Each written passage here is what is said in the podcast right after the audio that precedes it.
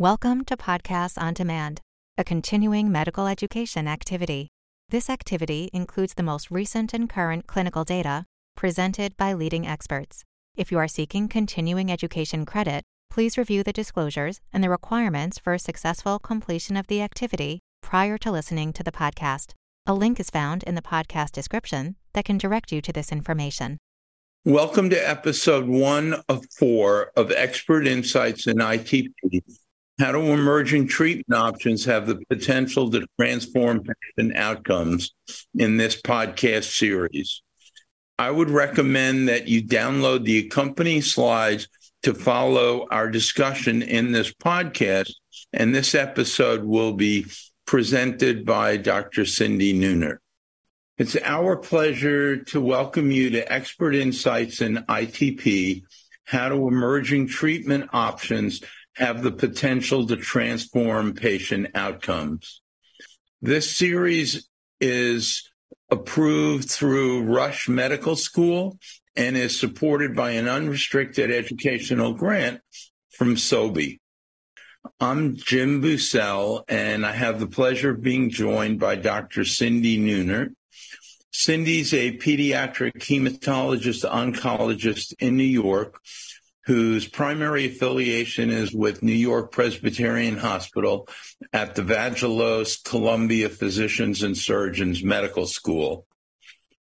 She's published many articles in the field of ITP, and in particular was the first author of the two most recent ASH guidelines and the main driver of those.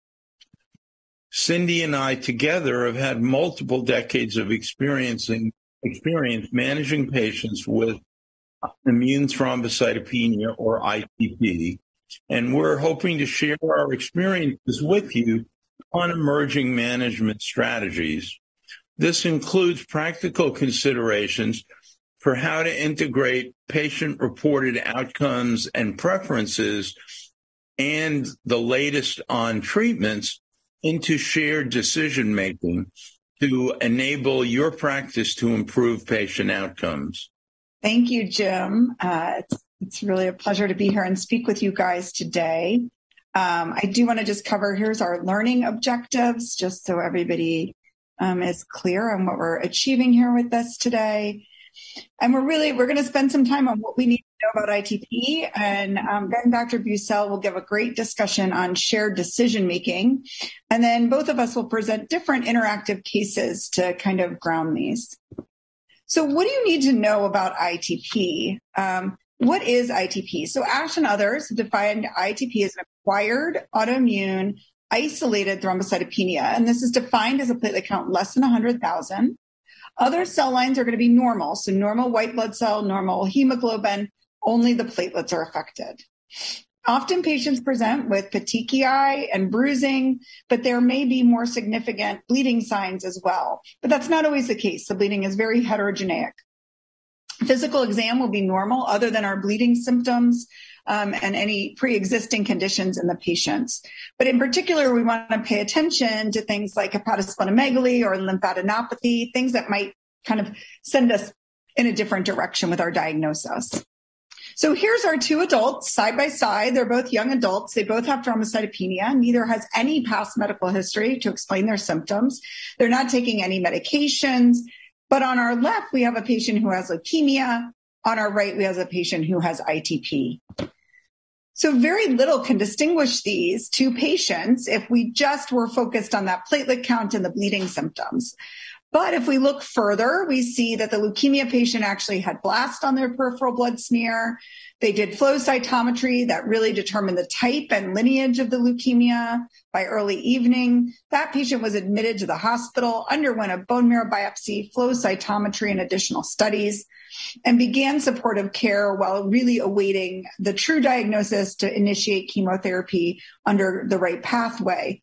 Um, and they're found, they find out what type he has. And after two weeks, he's starting to not feel so good, but he asks, can I just stop taking these steroids? And the medical team nicely, um, but very quickly tells him, not if you want to survive. So in this case, We started steroids for leukemia. We have to continue those. This patient is now on a treatment protocol. And this is a very different circumstance than our other patient that ended up having ITP. So in this patient, we looked at the peripheral blood smear and we saw some very large, good reactive platelets telling us that bone marrow is capable of doing what it needs to do. But we didn't see any blasts and we had normal red cell morphology. Our hemoglobin and white count were normal. There was no hepatosplenomegaly or lymphadenopathy. We didn't actually even do any other testing because we decided that the patient was stable and that this was a diagnosis of ITP. We also started this patient on steroids since her platelet count was 11,000, and we'll talk a little bit about that. Um, but we started her on steroids, and she'll be you know, kind of tapered off those and we'll see how she does. She is not admitted to the hospital and she's asked to come back and see a hematologist promptly. So both patients got steroids, but for very clearly different indications and for different durations and different, um, different reasons. Our ITP patient is advised that intracranial hemorrhage may occur and to avoid any trauma, infections, and NSAIDs and to go home, but not to worry. This is something very common, right? You may have a significant bleeding event, but don't worry about it.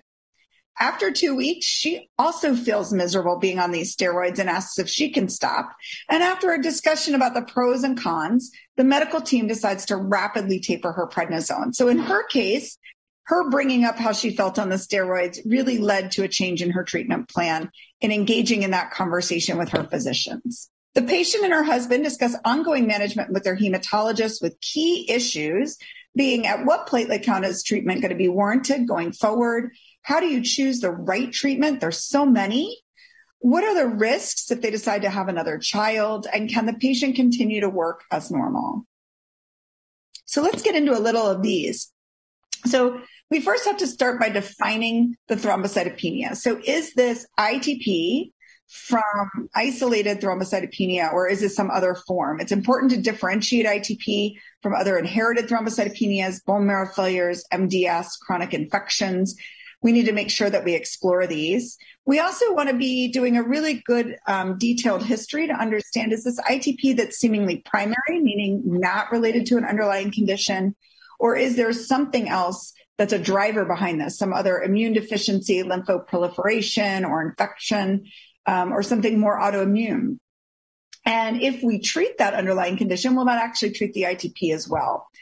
And then how do we categorize this patient's ITP in terms of when we categorize primary ITP, we talk about newly diagnosed ITP in the first three months, Persistent is three to 12. And then chronic ITP, really, we reserve for patients that have had ITP for greater than 12 months. So again, primary ITP, isolated thrombocytopenia, less than 100,000. Secondary is associated with other disorders, many of which we talked about and are shown here. So when we make our diagnosis, it's really still a diagnosis of exclusion. We have to rule out alternative causes of the thrombocytopenia, but we don't have really any robust clinical or laboratory findings like say 100% this is ITP. It is a diagnosis of exclusion.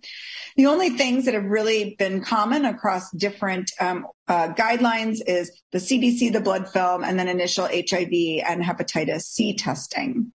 The remainder are things that are either going to be patient dependent or we might do prior to other therapies or down the road in individual patients. How common is ITP? Well, the overall incidence of ITP is approximately two per two to five per hundred thousand persons in the general population. Translates to about four per hundred thousand adults per year, and this number is increasing. ITP does increase with age. Uh, the mean age at diagnosis is estimated to be around 50, and it does have a female predominance. The female to male ratio is about two to two to four to one, um, particularly in women of childbearing age.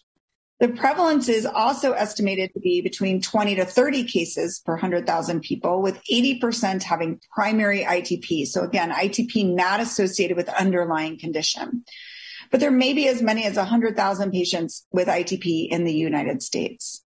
But the estimate of the incidence and prevalence are considered highly uncertain just because of the difficulty in accurately assessing cases and deciding um, how severe do cases have to be in order to be classified as ITP. And also, there's a delay in the diagnosis um, of ITP for a lot of patients. But again, there may be as many as 100,000. So this is a rare condition, um, although it might be one of the more common things that we see um, as the classical hematologist. So as I mentioned, when patients present, they might have bruising and petechiae, but the bleeding manifestations are really quite heterogeneous amongst patients. But just shown here, it's mostly going to be mucosal bleeding. So again, it's that purpura, um, the petechiae, the ecchymosis, but we can have mucosal bleeding. I always tell people be sure to look in the mouth, look at the buccal mucosa, see if you have any wet purpura there.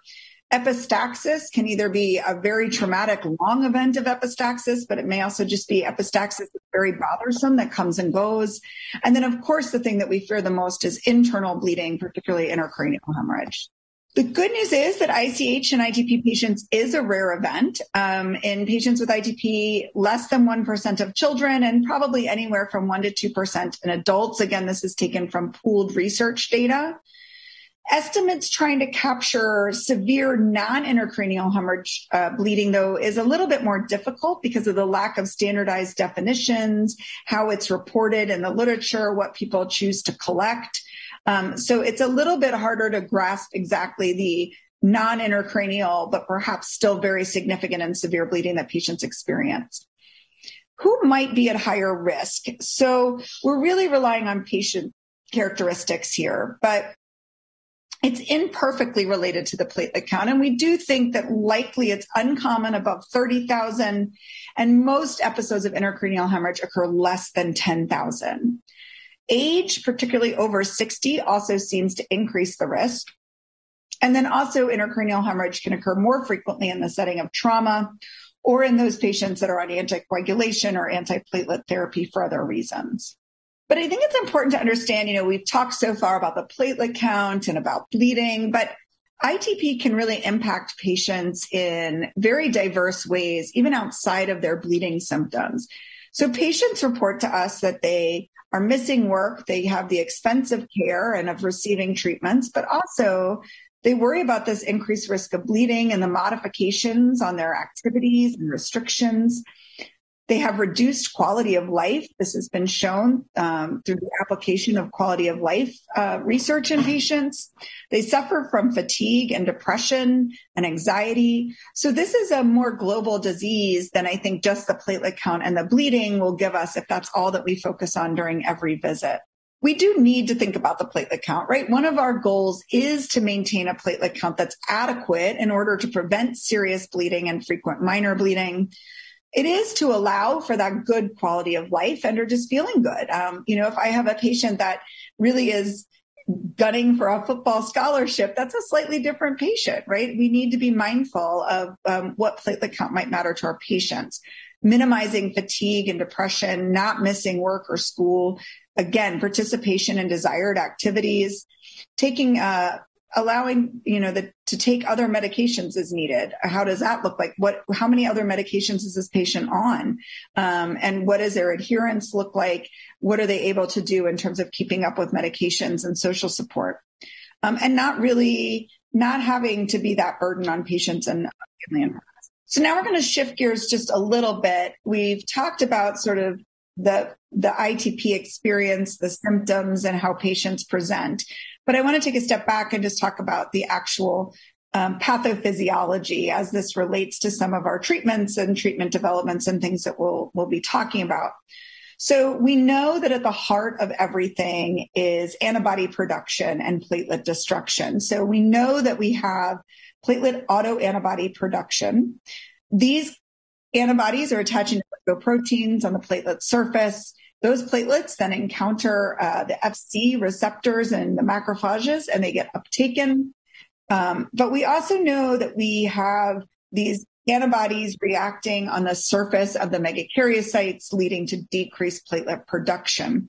And all of this understanding of the pathophysiology, of which this is a rather simplified schema, But all of this understanding has led to developments um, of our therapies over time, going back as far as classical splenectomy, which just removed the site of platelet destruction, the, to the advent of rituximab, which was targeting the B cell population, to now the newer therapies such as the TPO receptor agonists that actually stimulate platelet production.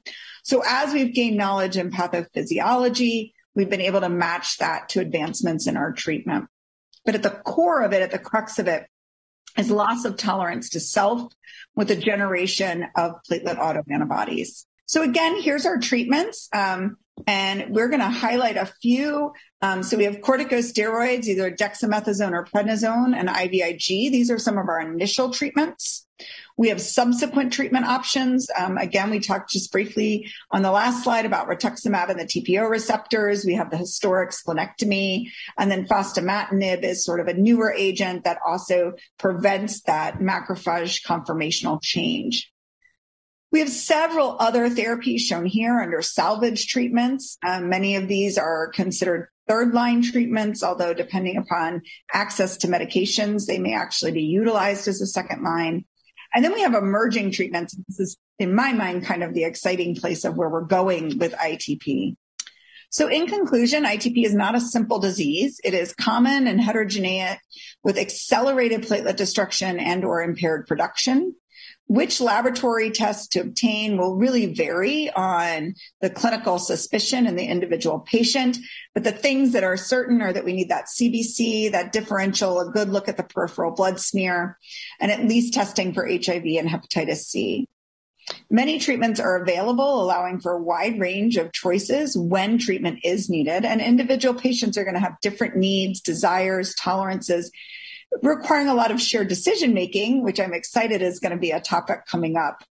And then treatment choices can be complicated because we don't have good biomarkers or comparative trials or curative options. And so sometimes it really is about sitting down and individualizing the treatment plan. Thank you for listening to the first episode of the Expert Insights on ITP How do emerging treatment options have the potential to transform patient outcomes podcast series. Please join us for episode two to hear about shared decision making and ITP. We hope you found this podcast useful and educational. To receive continuing education credit and to download your printable certificate, please go to the activity page at practicepointcme.com to complete the post test and evaluation to receive continuing education credit.